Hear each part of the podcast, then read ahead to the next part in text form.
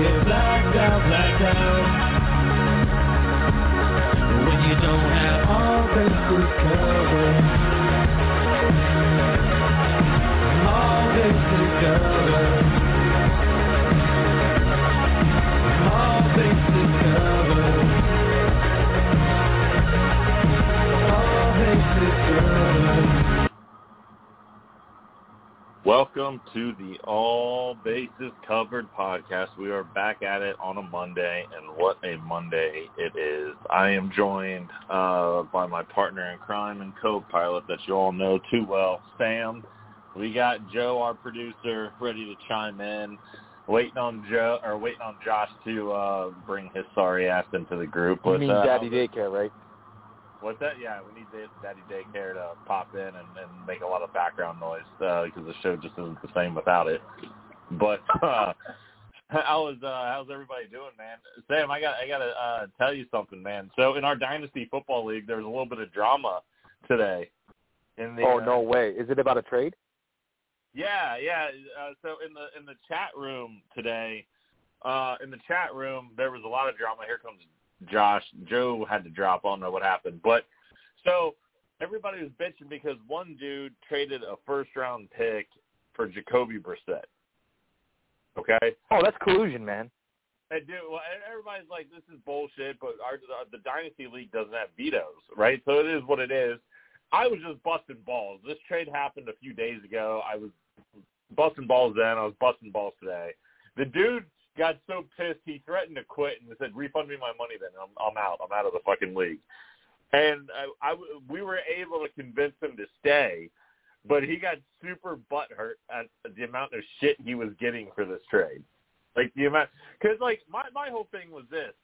Like, in fantasy sports, I don't give too much shits about this league. It was like a forty dollars buy-in. It's not like there's a large amount of sum of money right in it, in it for this. But whatever. It's for fun. But I'm going to give you shit because you traded a first-round pick in next year's rookie draft for Jacoby Brissett. Like, even if even if Watson had been suspended the whole season, Jacoby Brissett probably wouldn't crack the top twenty in quarterbacks in fantasy points. And that's that's being generous, to be that's honest. Being generous, right. Yeah, yeah that should have been yeah. like a fourth or fifth round in the rookie draft next year, not a fucking first. Yeah, definitely not a first. Even the fourth is kind of risky, right, Josh? Because you could still get really good value in the fourth, whereas, you know, Jacoby Brissett is probably a stopgap. I mean, let's say he was going to play the whole season. Even then, I think it warrants like a sixth or a seventh rounder, honestly. Yeah, but they don't have that many. They don't have that many rounds yeah, in the rookie draft. They don't yeah, I think it's only right, five, okay. five drafts or okay. five rounds on the uh, rookie draft next I'd year. I'd go to fifth then if that's the lowest. Yeah, yeah, or I'd trade a bench player for Jacoby. Trade it like a like a second string tight end or somebody for him. You know, like you know, you know, or deal like uh, an unproven player that we don't know. Like, so he just gave an ultimatum saying that if you guys don't stop with this, I'm just going to quit the league. Basically, basically. Childish, thanks man. For your money. Dude, you're just going to have an oh for sixteen team this year. Wait, like what happened? I mean, I. So in the Dynasty League that we're in, that you they know, told a Joe uh, Brooks back and quit. you can, uh, first of all, before before you, before you tell me, uh, Josh, you can go fuck yourself. Uh, wow. Because uh, last time I checked, the league I was in with certain unnamed Josh. Um, I was actually winning, if not going to take first or second place, and then some baby back bitches dropped wow. out because of a trade and ended up quitting the whole entire whole entire fantasy league. The whole oh, we'll just give everybody their money back, and then the very next season's like, okay, we're gonna do it over. Now fuck that. Don't talk shit to me. So who's gonna join that league again? Yeah, it sounds like some drama there, guys. Sounds like some straight-up West Side drama going on in the fantasy league. That sounds like some Tommy Pham, Jock Peterson shit well, right there. Yeah, there were, there were some bad trades. Like, the, one guy wasn't really playing at all, and yeah. one of the guys that's already, like, his team is stacked, he offered him, uh, is like, hey, I'll give you uh, you give me Patrick Mahomes, I'll give you Saquon Barkley, this person, this person. And Saquon Barkley was already out for the year. Like, oh. who the fuck does that?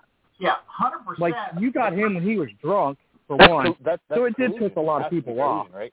The, the trades were shady as hell, but at the same time, so that's the reaction in two thousand twenty-two we do. When one player is not playing the game correctly, we all fucking quit, throw our fits, we want our money back, and fuck everybody else. That's about right. I'm sorry, Joe. I'm, so, I'm sorry you got Cincinnati Reds via nineteen ninety-four where there was a strike in the middle of the season and everybody right. quit while you were in first place. Right. So, speaking of the Cincinnati Reds, before we get to the Deshaun Watson. Oh, they made some moves. What? They made some moves. They made some moves. They made some moves, but that's not what I was going to talk about. What I was going to talk about is I took the family to their first Reds game uh, over the weekend on Sunday, okay? Well, uh, we have some, we have some invite, neighbors. Kid. Hey, just listen. Would you stop interrupting me, you fucking cocksucker? Okay. uh, we have some neighbors. I'm not right. a cocksucker. I'm a vagina licker. Okay. Get it right. Okay, fine.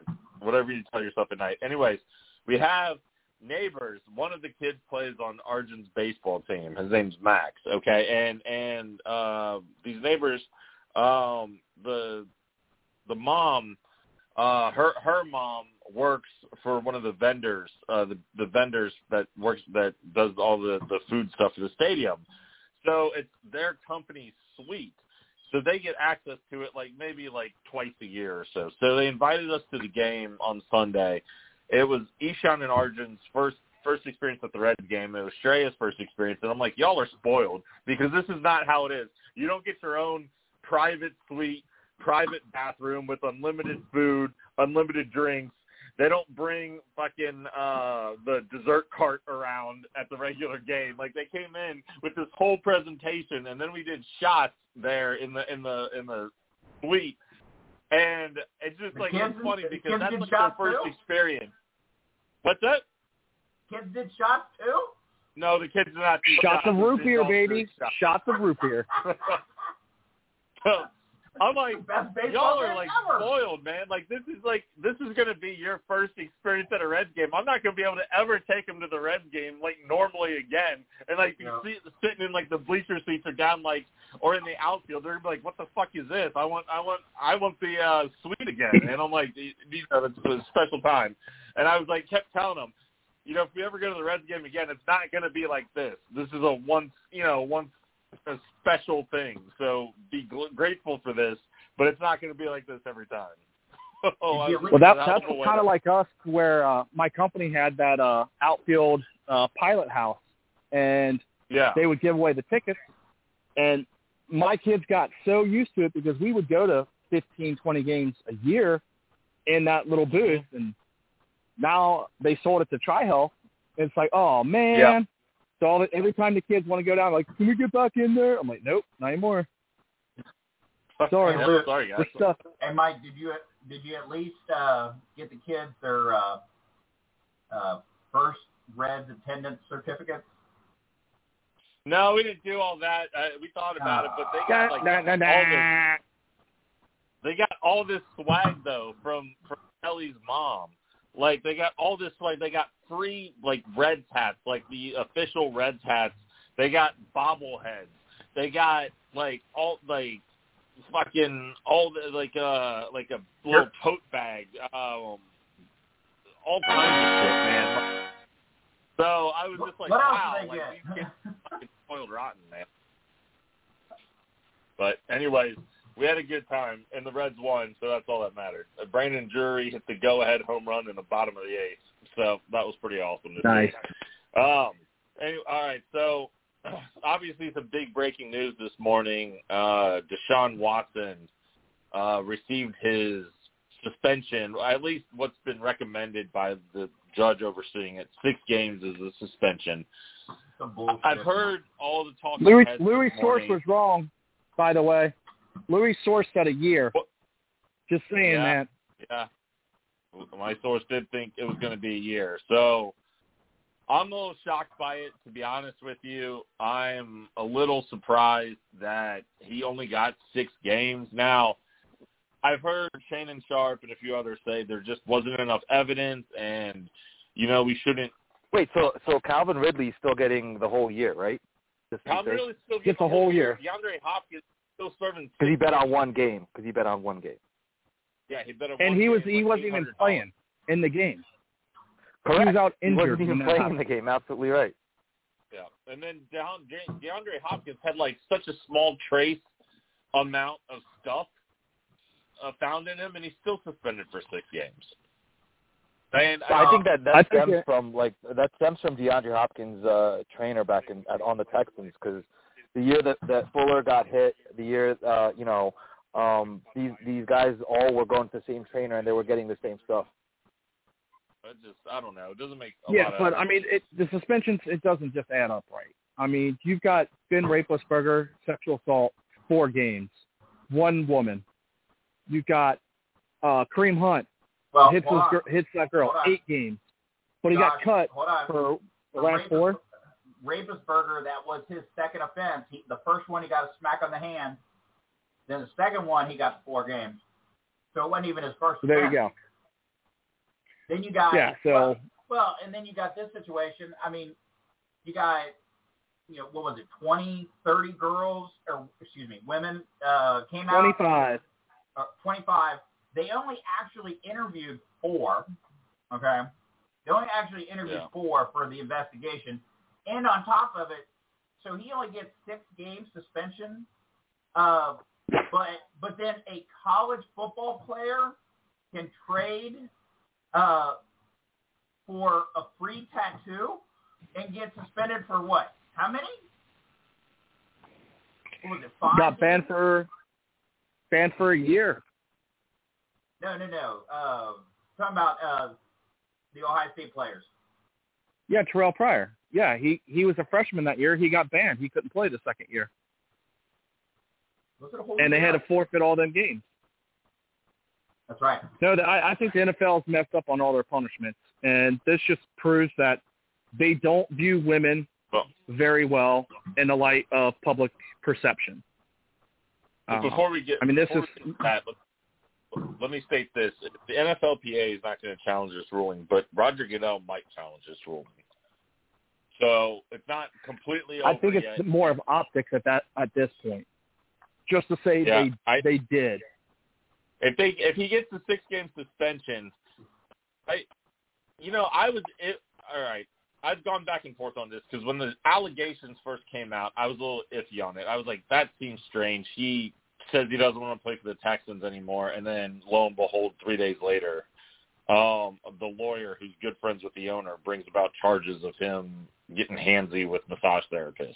So I, at first I was kind of iffy about it, but then when all these women started came, coming out saying he was doing things, I, you know, if, we talked about this, Josh. Trevor Bauer got a year-long or two-year-long suspension for his thing, and it involved, I think, one woman, right? And it was a it was one woman, and he had he was accused by another woman. Okay, uh, but with that one, and, uh good. No, I was just saying, and he got two years, right? Deshaun Watson sat out all last year, so I don't know if this judge is saying, okay, well, he's already basically been suspended a year. He sat out all last season. We're going to suspend him another six games. That's that's almost a season and a half, you know, where he's suspended. But I, I don't know. I, I thought at least I thought at least ten games would be in the realm of possibility, if not the whole season. And and I'm just I'm just kind of shocked at the leniency because. If you look at the Browns' first six games, it's very plausible with Jacoby Brissett they can at least go three and three. They they open with Carolina, they have New York, Pittsburgh, at Atlanta, the Chargers, and the Patriots. That's their first six games. Now, the Jets are a lot better.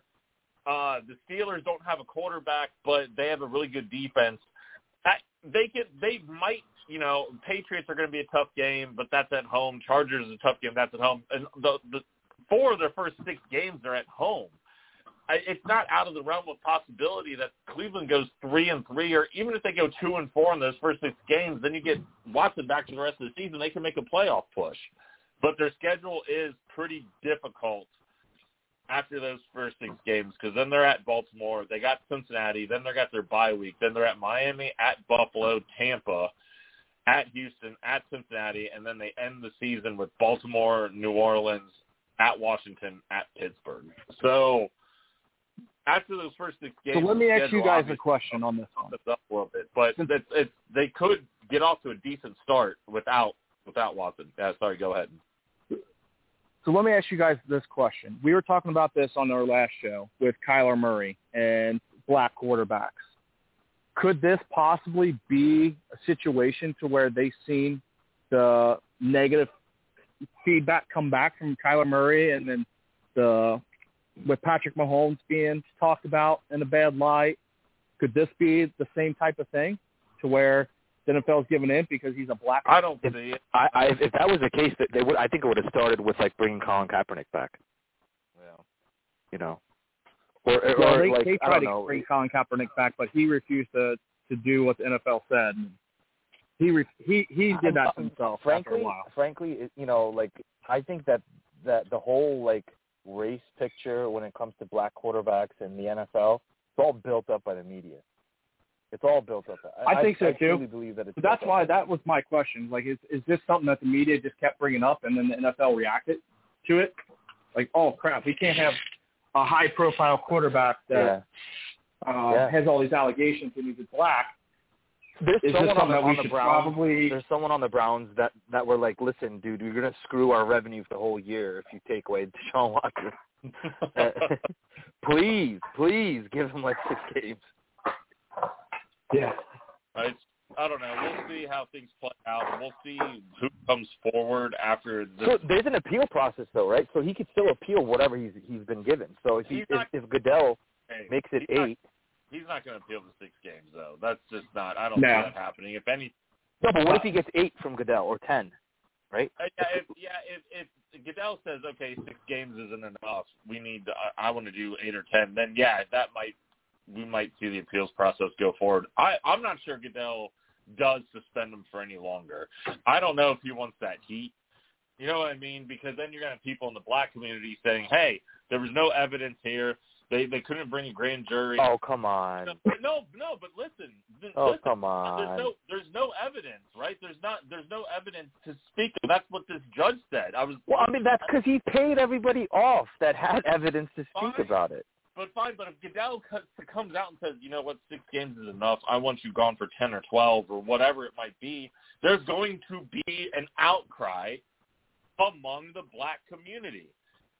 And then he got that it's a race issue. And that's what I'm and that's why I think the N F L did what they did. Which, to be honest with you, or not, not uh, did what they did, but you don't think you don't think the N F L is going to challenge this six-game suspension ruling? I think I think the optics are they might try to. Just to say they did, but I don't think there's going to be any motivation to get them past the six games. Okay. I think they're content. Okay. So, with so the, the additional games, games just, that, that the N F L optics. would look for is just literally to save face to themselves. Yeah. Because I, I think it, it hurts the women in that watch the sport, because what happens in October? Every single N F L team yeah. starts wearing pink. And you've yeah. got this guy in Cleveland that just sexually assaulted twenty-four women, and then you want to celebrate marketing. women? Come on. Bad well, marketing, only, man. Absolutely. Not only that, but, uh, I mean, let's be real. Uh, you know, it should not be – the public should not be upset if he was to receive a harsher punishment. Uh, it shouldn't be a, oh, they're mistreating, you know, a black man or anything like that. It should be that you have uh, – oh, Joe, you cut out. What? Can you hear me? I can hear you. Yeah, Joe, okay. I can hear you. I can, we can hear okay. you. Okay, so you, what it should be about is the fact that you have a so-called man, okay, because I'm sorry, anyone that mistreats or, you know, anything is questionable when it comes to being a man. Um, so that'll be the next, like, topic in the news is what is a man? Um, but for him, he's getting a slap on the wrist. And this is an example of if you got money you can get away with shit. You know, if this was any If that other video person, of Ray Rice punching his, his essay did not come out, he would have played a lot longer. Right. Probably. Oh, yeah, he would have he would have got the two-game suspension, and then he would have been back in the league. one hundred percent. Anyone else, anyone else, you're you're tied up in litigations. You're in, you're probably possibly in jail. I don't know about you, but I'd probably be sitting down at the courthouse like, I, I think I'm innocent, but, uh, you know, they'd be like, nah, shut up, dude. twenty-five women, you're guilty.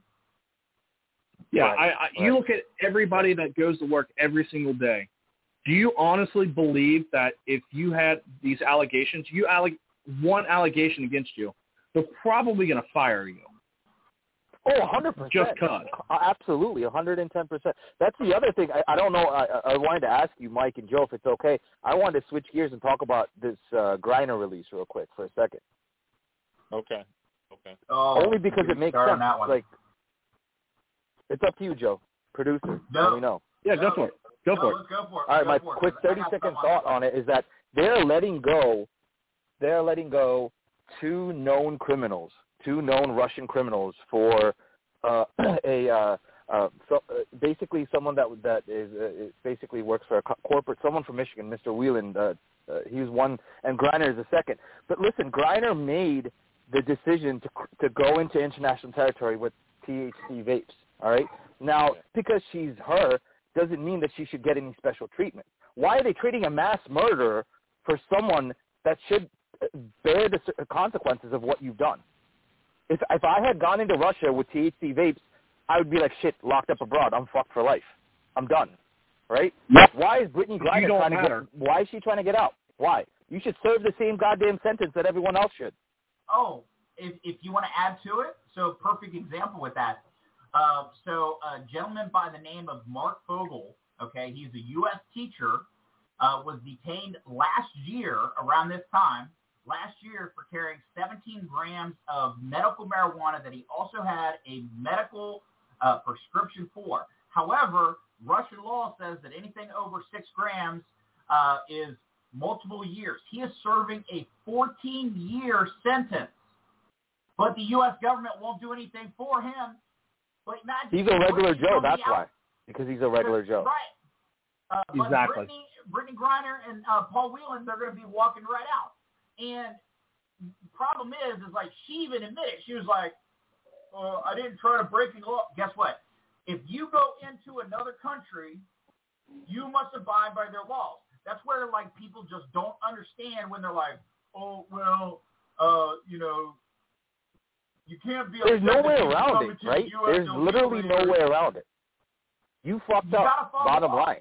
You know, all right, guys, I mean, I hate to catch you well, everybody's here. used we to these them. these laws in the U S now is, oh, you can fuck up. You know what? We're going to let you out in an hour anyway, so you're fine.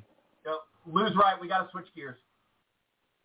So we uh, we have some early, some N F L training camp news and notes. Uh, obviously, Deebo Samuel, uh, this was announced. I don't know if this was today or yesterday, but he signed, uh, he yesterday. signed a contract, three-year extension worth seventy-three point five million dollars, which includes fifty-eight million dollars in guarantees.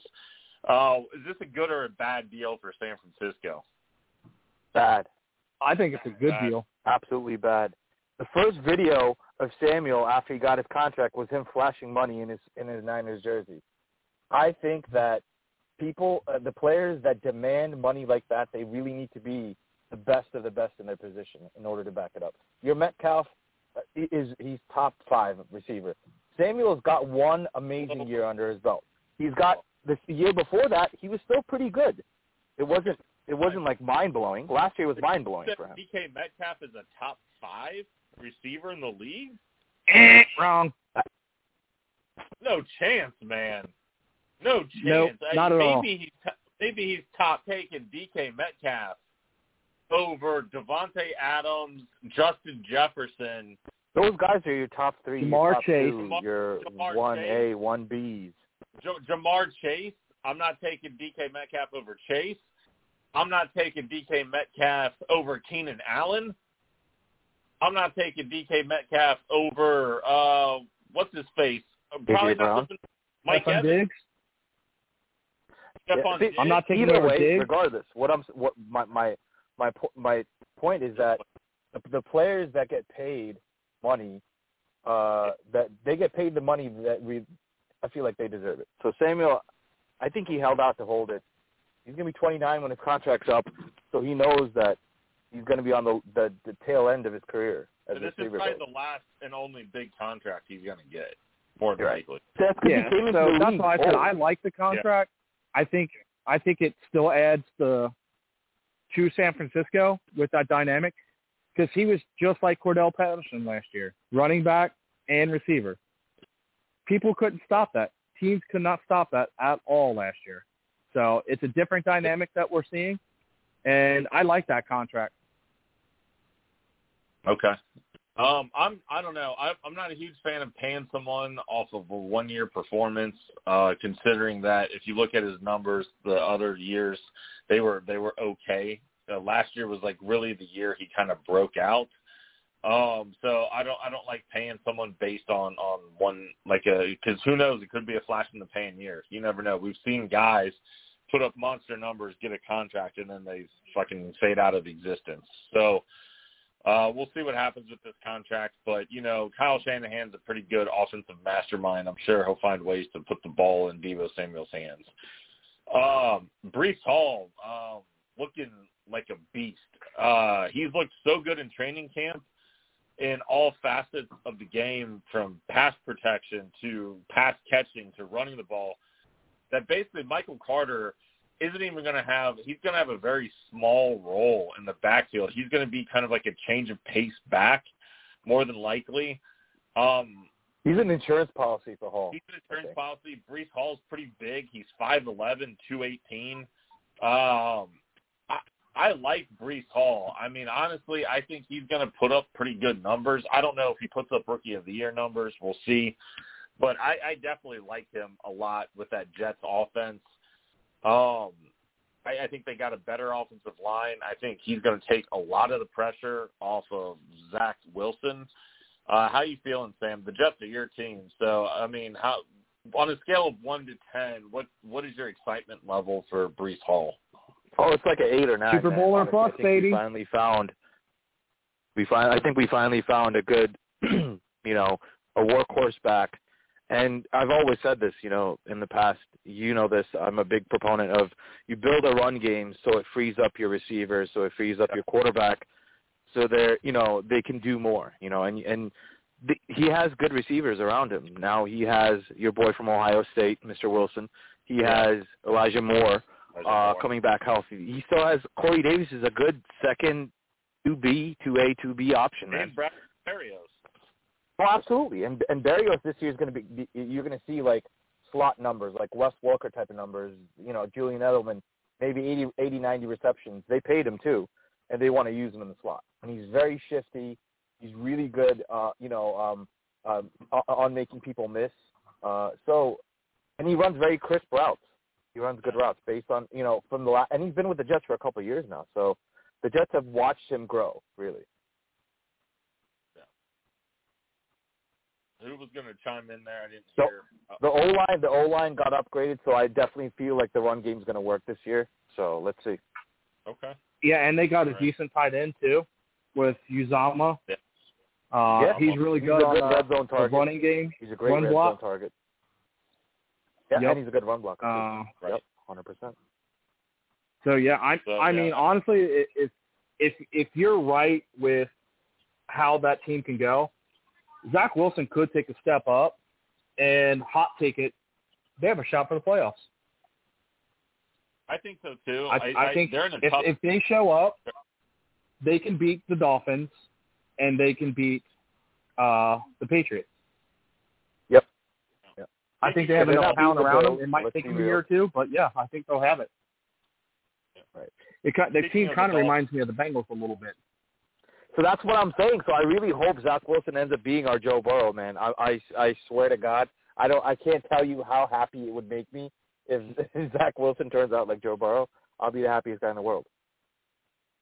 Um. Real quick, though, so speaking, you said we were talking about the Dolphins and, and the Jets being able to possibly split the series with them or whatnot. What do you guys think Tua's ceiling is? Like, if everything clicks, do you think he's a guy that can throw for about forty-two hundred yards, twenty-eight touchdowns, and like ten interceptions? Or do you think his ceiling's more like thirty-five hundred yards, twenty touchdowns, and like six interceptions, like kind of a game manager style numbers? I, I think I don't think he has it. I see a lot of Jalen Hurts-ish, you know, qualities outside the running, but like I, I don't know. I, I hate to say, I hate to call it because he's been injured. He yeah. really didn't get to play until a little bit later from when he was drafted. Right. So uh, I, I really hope he kind of. I mean, there's a reason why he beat Jalen Hurts out. Serviceable, but in Alabama though, he might turn into like a, a Rosen, man. Honestly, in a couple of years. Well, he's got the weapons now, so there's no excuses, right? Right. Exactly. They gave him. They gave him like seventy-five running backs. He's got like Mostert and Gaskin and and, and whoever else. They they Chase Edmonds and they just signed they signed Sony Michel as well. And Sony Michel, yeah. And then they still have like Salvin Ahmad that was still left over there. Then you got then you got Jalen Waddle and Gesicki and Tyreek Hill. So now's the time. Like if he can't succeed. If he can't succeed with these weapons around him, then the Dolphins are right. They're going to have to try to draft or make a move for a quarterback in the offseason. Maybe it's Tom Brady coming down to Miami. Uh, that's been rumored a lot. So with Sean Payton taking over as head coach, maybe this Mike, poor Mike McDaniel bastard misses the playoffs. Maybe they go like seven and ten.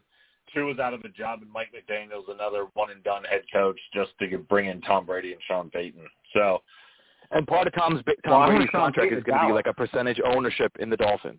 Yeah, yeah. yeah. Well, he already owns them enough from his days as a Patriot. So right. I don't know. Absolutely. I mean, he owns the Jets too. Really. Yeah. All right, guys, we got about and a little bit under thirty minutes. So I want to shift and the Bills. So I want to shift to our second segment here um, and get into this. We still got a lot more to cover on segment three. Uh, I wanted to talk a little bit, segment two coming up, we're going to talk a little bit about Bill Russell's death.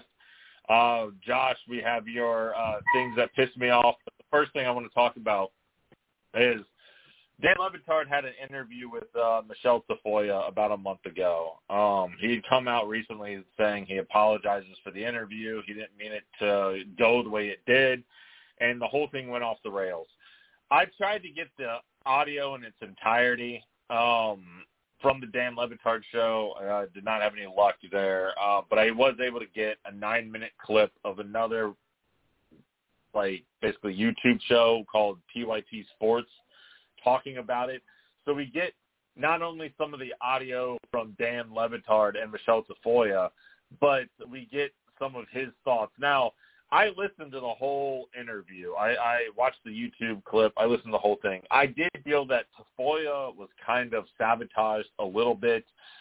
I thought it was pretty clear that the Le Batard show had an agenda for this interview. Um, Michelle Tafoya, if you don't know, she used to be uh, she worked, used to work for E S P N. Most recently, she was a sideline uh, reporter uh, for Sunday Night Football. She's since left that job and is doing other media ventures. Uh, but let me just play this clip real quick. I, I, I, they got pretty heated, and there was a lot of talk about critical race theory and some of Tafoya's reactions and some of the things that she said. They always had a rebuttal for. So let's. I'm going to play this clip right now. All I am is a fiscal conservative who really wants America to come together and for people to be able to realize their potentials and not be told that they're oppressed or that they are an oppressor. That's that's kind of.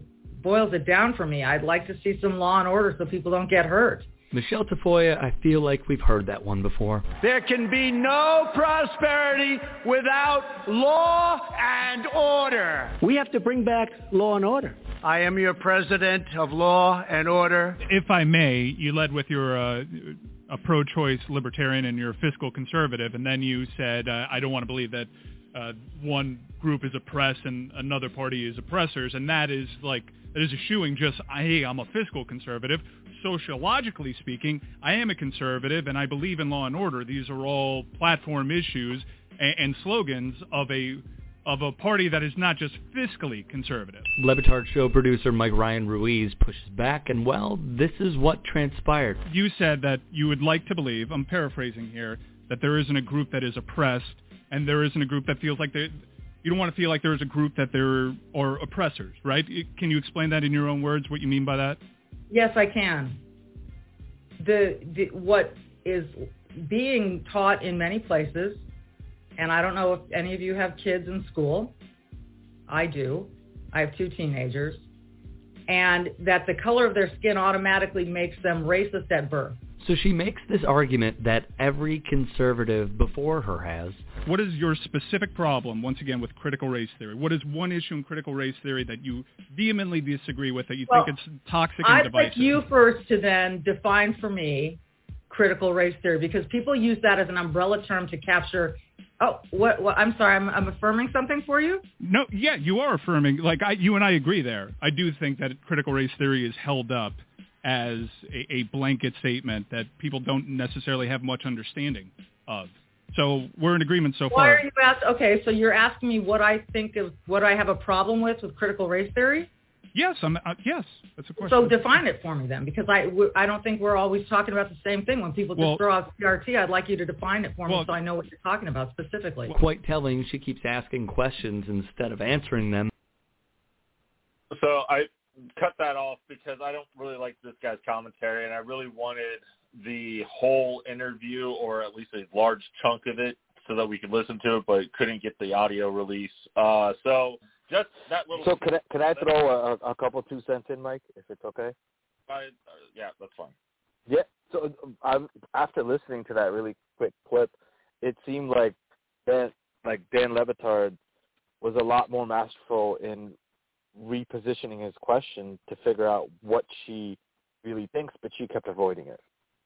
So, yeah, that was his producer, Michael Ryan Ruiz, uh, the producer of the show. That wasn't Dan Le Batard. But, yeah, uh, yeah, he did kind of out-talk her, and she kind of stumbled upon her words a little bit. But in the very opening, you know, then she goes on to talk about some of the things that are being taught, um, which we didn't get to in that clip, but she talks about um, white fragility. And it was something that was being taught. Uh, and she has two kids. One of them is an adopted girl that she adopted from Colombia, and then her other, the other is a son. Her husband is white. She is of Hispanic descent, but that her son looks a little bit more on the white side, and that how he feels uncomfortable, I guess, speaking out on things he doesn't agree with because he doesn't want to be labeled as a racist. And it, the whole back and forth really brought to my attention one thing, which was – which was, you cannot, I felt the Dan Le Batard show was kind of pushing this agenda that, well, yeah, you are racist, you're a fiscal conservative, and these are different platforms because you believe in, um, you know, law and order and this and that and the other thing. And I, I feel like too many times people who support one candidate or maybe believe certain things or, or yearn for a time for maybe when this country wasn't so divided and there wasn't this wokeness cancel culture are automatically labeled as racist. And I felt like in this interview that was kind of coming out a little bit. We only heard a little blurb of it, but Michael Ryan Ruiz and the rest of the Dan Le Batard show continued to press her, and she kind of thought she was coming on for a friendly interview, and they immediately jumped in on her on different things because of based on things that she'd said.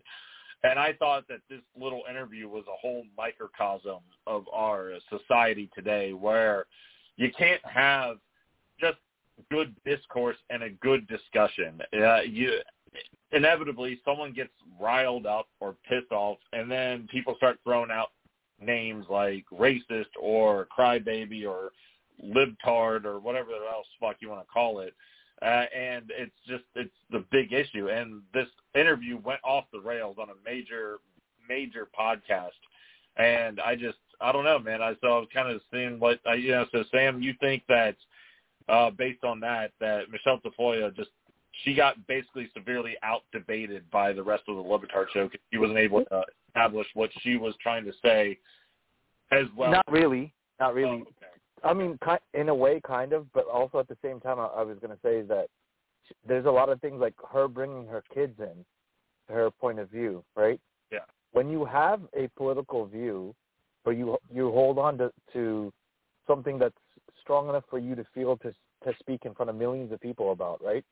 It right. should not be opinionated based on what your circumstances are in, because not the next point. person may or may not be in your circumstances. So it should be something Like, if you if there's an opinion that you feel like putting out to the world, and you feel like everyone ab- ab- believes it or you know associates with it, you have to come at it from a very neutral perspective where you're not bringing in your own family. I gotta jump into that for a second. I gotta jump in. Yeah, I, I mean, I got I got hold, hold to you on no, that. I gotta jump in. So first of all, I agree. You know, it'd be a perfect world if we could separate our uh, personal views from, you know, what's going right for, you know, the country or for people in general. But name one person, one politician, one radio host, one, well, besides us, of course, uh, one single person that gets up there and says, I believe in this, and it is separate from their personal views.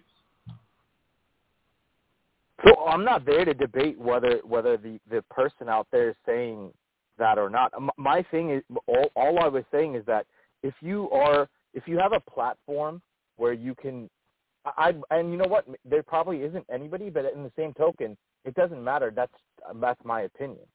My opinion is when you have a world, like a world world platform to speak on, you should probably keep your personal views a little bit to yourself. And look out oh, for, and, and maybe well, point out, and point out, with that, you know, point out the, the the things that form around your personal view, but it's not centered around that.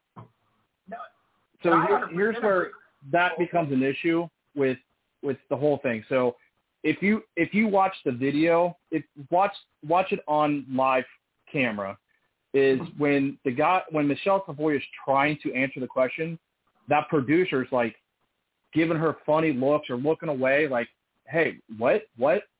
Like, you're trying to have a conversation with her, and she's trying to answer you, and you're looking away, and she sees you, like, and not letting her really answer the question. Like, she's like, well, how do you define critical race theory? Well, no, how do you define it? No, it, it depends on how what you mean by it.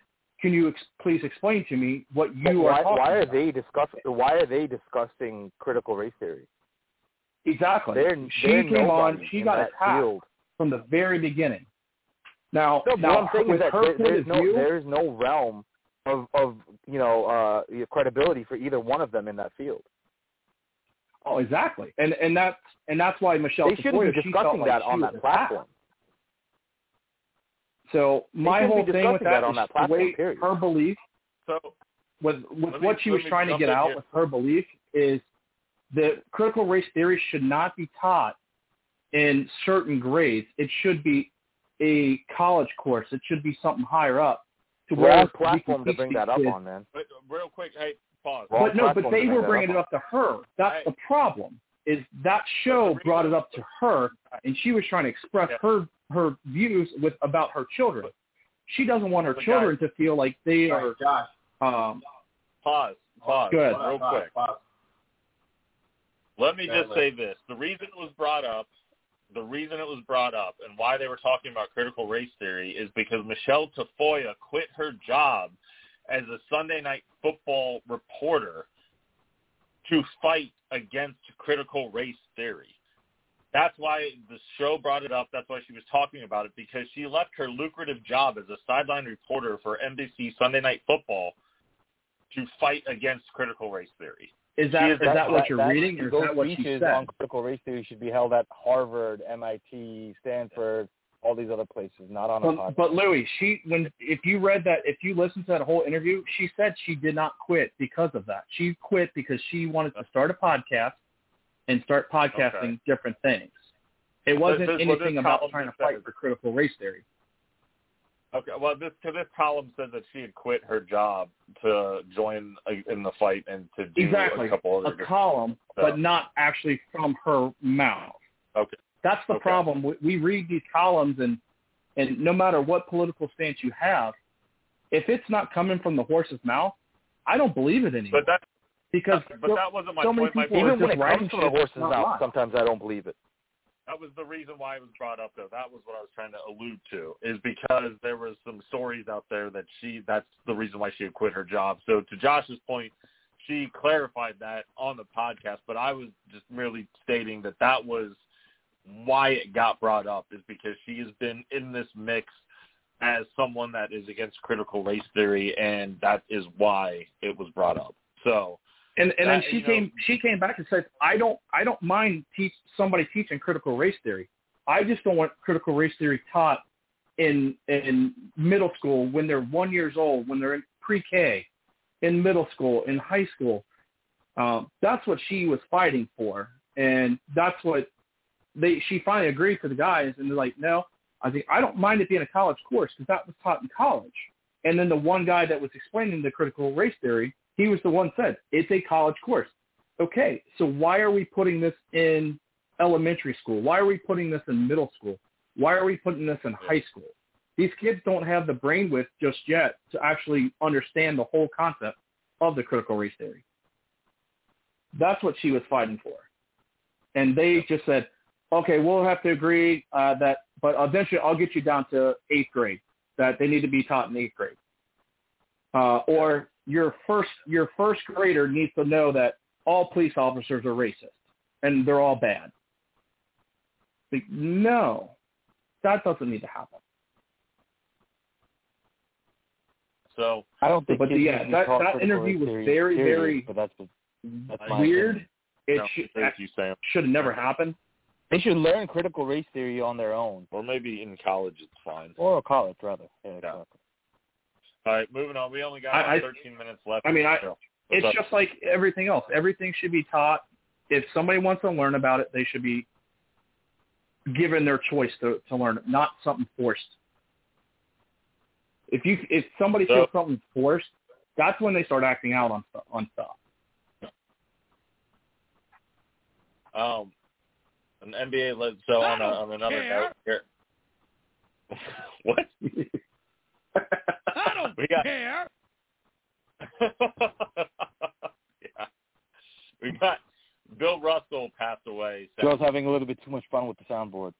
I was trying to get us to move Bill on. Russell, N B A um, activist, someone who sat next to Martin Luther King Junior, um, marched with him. Passes away at eighty-eight years old. Bill Russell was the consummate winner. He won eleven championships in thirteen seasons. Um, he won two national titles in college. The guy basically was able to stop Wilt Chamberlain from winning as many championships as he probably should have. And I think, um, you know, everybody owes a debt of gratitude. Bill Russell, he always did things with a lot of class. He was class personified, and he, he lasted many years in Boston, even though Boston is known to be a fairly racist sports town. Um, so uh, the show just wants to uh, acknowledge uh, Mister Russell and all the things he's done uh, for the game of basketball and outside of basketball, and uh, we uh, send wishes to well wishes to his family, and uh Uh, we lost uh, we lost a good one in a legend. So I mean, it always uh, it's always it's never shocking when some of these legends pass on because you know it's going to come at some point in time. Uh, but you know, um, I would say you know because Bill Russell lived a full life. He was eighty-eight. This one didn't hit me as hard as like when Kobe died. Man, that one hit me kind of hard. And I think yeah, I had to check like multiple like sources out. to make sure it was real. Like yeah. I was. Shocked. The whole Kobe? Yeah, yeah Kobe. I did the same thing because I did not believe it. And I think it hit me harder because his daughter was in the plane with him. Like, yeah, hit, yeah. For anyone that has a family, absolutely, one hundred ten percent. Yeah. yeah. I have to agree with that. So, all right. Um, let's go on to our final segment. We got a little bit over ten minutes left. Josh, this is going to be really concerning you, buddy. Um, a lot for you to talk about. Same with you, Joe, because you guys are the Buckeye fans. Um, I was reading, I don't know if you guys know about this website. It's called Bucknuts. It's the twenty-four seven Sports dedicated Buckeye channel, okay? And um, there were some grumblings on there about um, – what you would call it, about Ryan Day and his recruiting prowess and people not being uh, too um, too thrilled um, with uh, his inability to uh, land top defensive ends and defensive line people.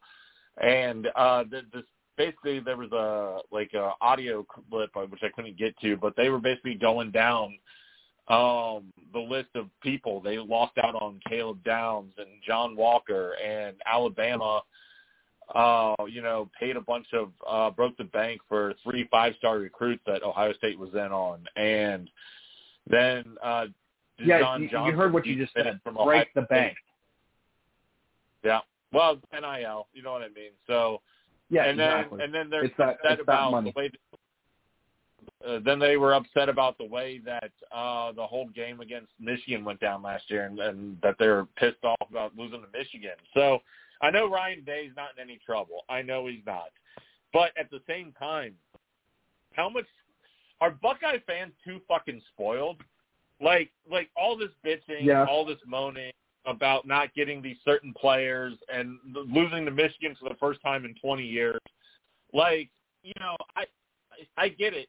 Ohio State is at a point where you expect national championships, or you expect to be in contention for a national title every year. At one point, I was like that with Nebraska, and, and you you know, going ten and two is a disappointment, even though that's a great year at most schools. ten and two is a disappointment at a place like Ohio State, same with like an at, currently same at a place like Clemson or Alabama, right?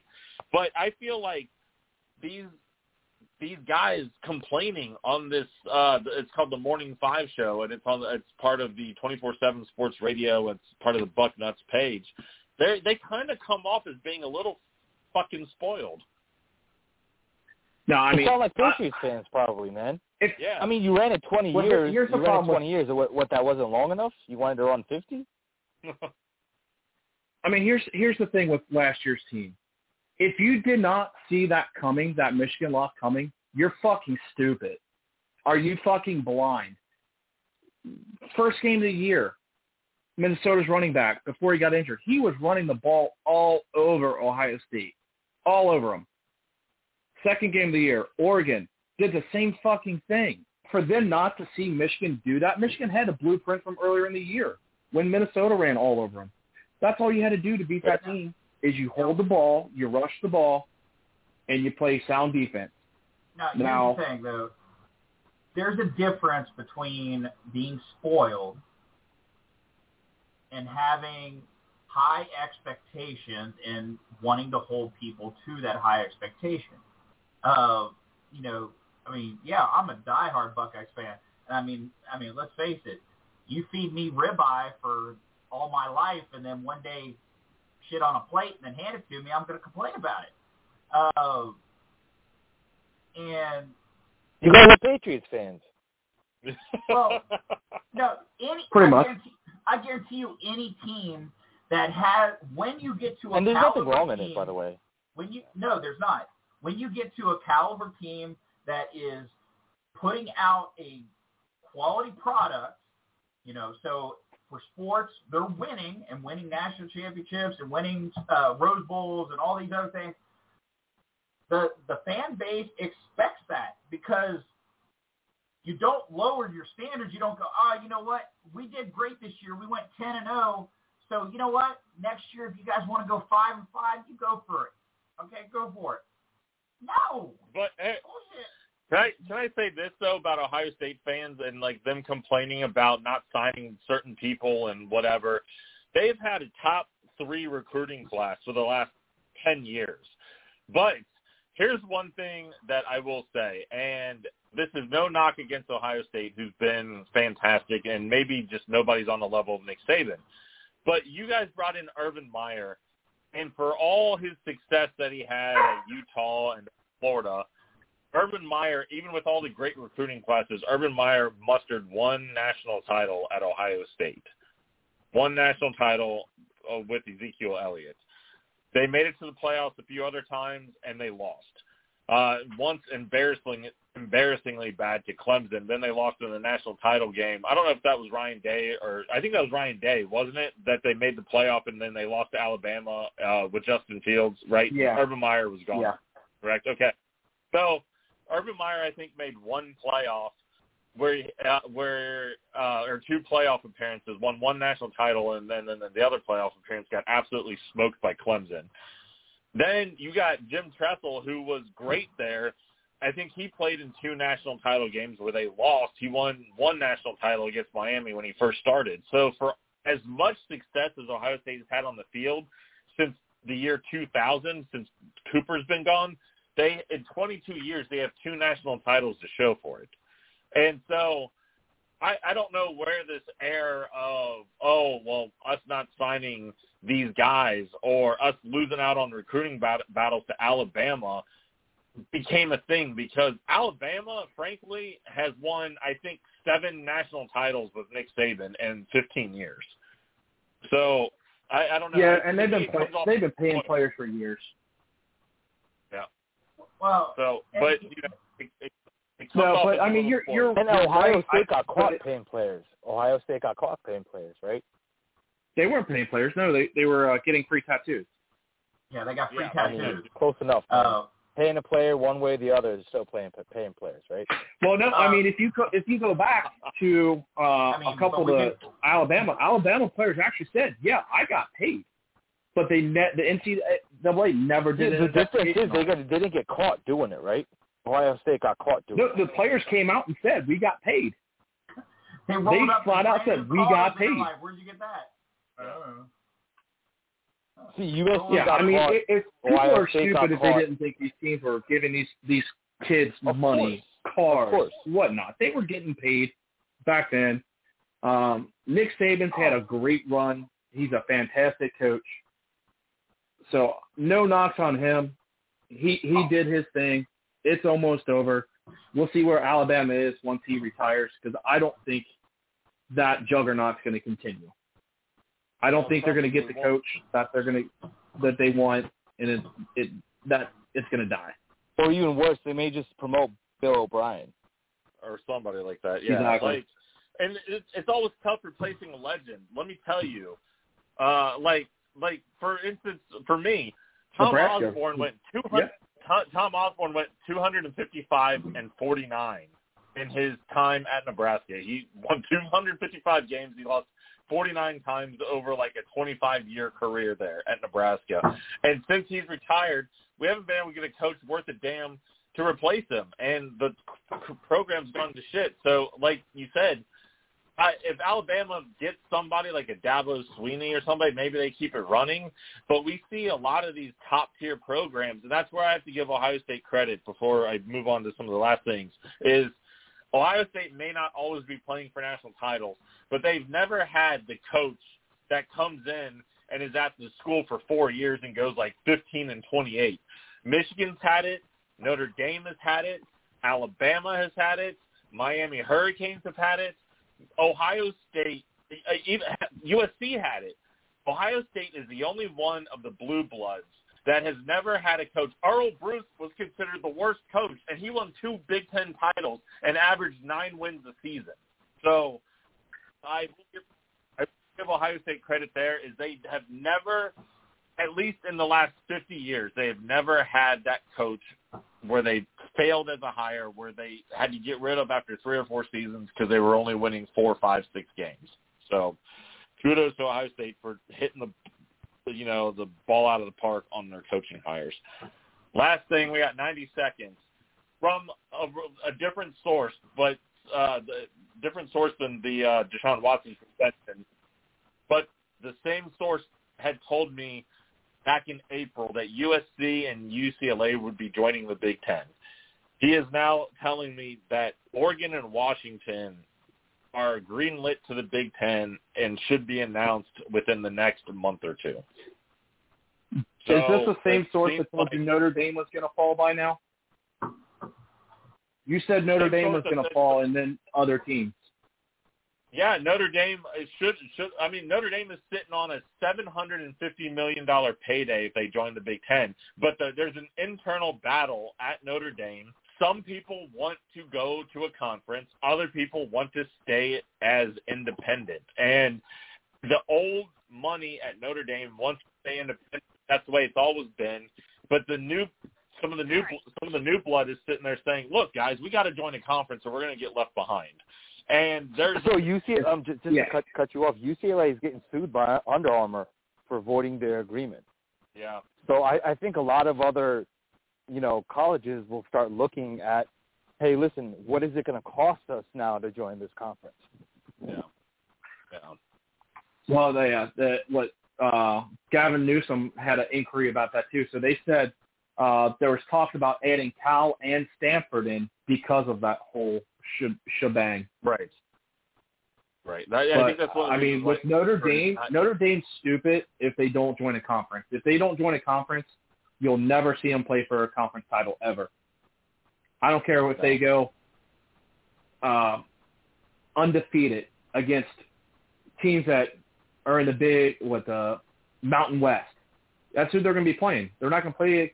They're gonna, they might play some H C C teams, but the big major teams, they're going to the S E C. Yeah. I mean, correct so me if I'm wrong, but be I, think my, I think my math's all jacked up because it's called the Big Ten, but there's fourteen teams in it. Yeah, they should probably rename yeah. it. But the Big Ten has that name brings cachet, so they won't change that name from the Big Ten. Even if they go to twenty-eight teams, it'll still be the Big Ten. So that's fine. Yeah, and I also heard uh, Florida State and Miami are in their in their plans too. All of a sudden, just, just make an extension. No, call it I, the Big Ten plus eighteen. Yeah. I, I just I don't see Miami, Miami and Florida State because they don't have the academics that the Big Ten's looking for. No, they're, they don't. The have Big Ten is looking at them. You, you're you're saying they don't have the academics, but the Big Ten is looking at adding possibly Miami and Florida State, just so they can get into the Florida market. That's no, why they would just, do it. I don't see it happening, but we'll see. We shall see. So you're taking so, talent away from like the A C C and the S E C to make this one stronger. Yeah. So exactly. the Columbus, the Columbus. That's why they want the California market, and it's it's more it's more money, T V money they can make.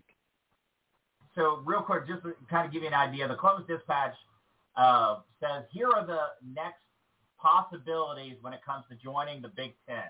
They got the Oregon Ducks, Washington uh, Washington Huskies, Notre Dame, uh, North Carolina Tar Heels, uh, Duke Blue Devils, uh, Virginia Cavaliers, Oklahoma State Cowboys, uh, Miami Hurricanes, Syracuse Orange, uh, Georgia Tech Yellow Jackets, Utah Utes, uh, and Kansas uh, Jayhawks.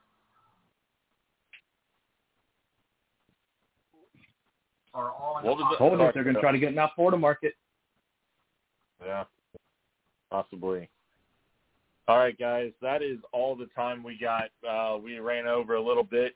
It's been a great Monday show. A lot of good debate. A lot of good heated discussion. I like it. I like. I like. The fierce reactions. I like I like uh, being able to bullshit over a lot of different topics. I thought we had a great show on Monday.